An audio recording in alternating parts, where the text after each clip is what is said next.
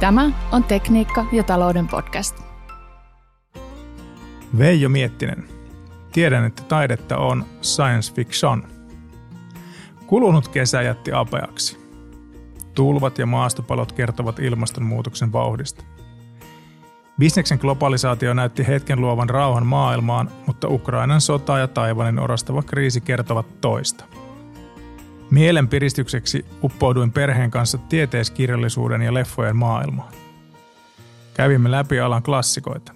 Insinööriä kiehtoo, miten science fiction pystyy ennustamaan tärkeimmät keksinnöt ensimmäisenä. Genren isä, Jules Verne, loi jo vuosina tuhatkahdeksansataakuusikymmentäviisi seitsemänkymmentä niin kuulennot, faksin, videopuhelut kuin sukellusveneetkin. Stanley Kubrickin kaksituhattayksi avaruusseikkailu esitteli generatiivisen tekoälyn vuonna tuhatyhdeksänsataakuusikymmentäkahdeksan. William Gibsonin neurovelho ennusti puolestaan internetin ja metaversen. Star Trek taas esitteli meille jo tuhatyhdeksänsataakuusikymmentäluvulla tabletit ja älypuhelimet. Tampereen Nokia-insinöörit jopa pöllivät aikanaan sen käyttämän Communicator-nimen. Mistä tämä sitten johtuu?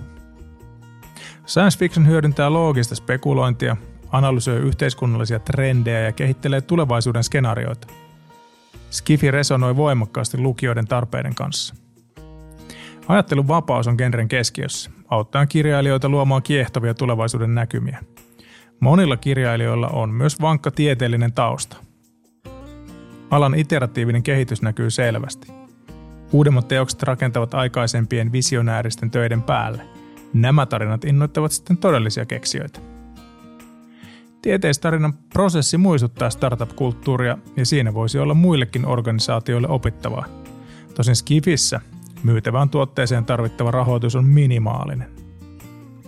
Skifi on ennustanut ympäristön muutoksen pysäyttävät teknologiat ja monet ovat jo olemassa. Ihmiskunta vain on surkean hidas ottamaan ne käyttöön. Entäs miten Skifi ratkaisee maailmanrauhan? Usein ihmiskunta tajuaa sodan järjettömyyden, kokoontuu yhteen ja luo pysyvän rauhan demokratian keinoin.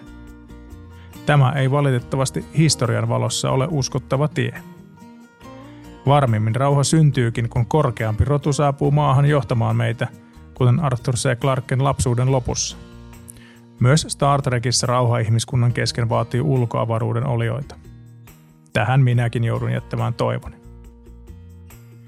Miksi muuten tieteiskirjailijat ovat parempia ennustamaan tulevaisuutta kuin poliitikot, ekonomistit tai tiedemiehet? Koska oltuaan väärässä, he voivat aina väittää, että se oli vain mielikuvitusta.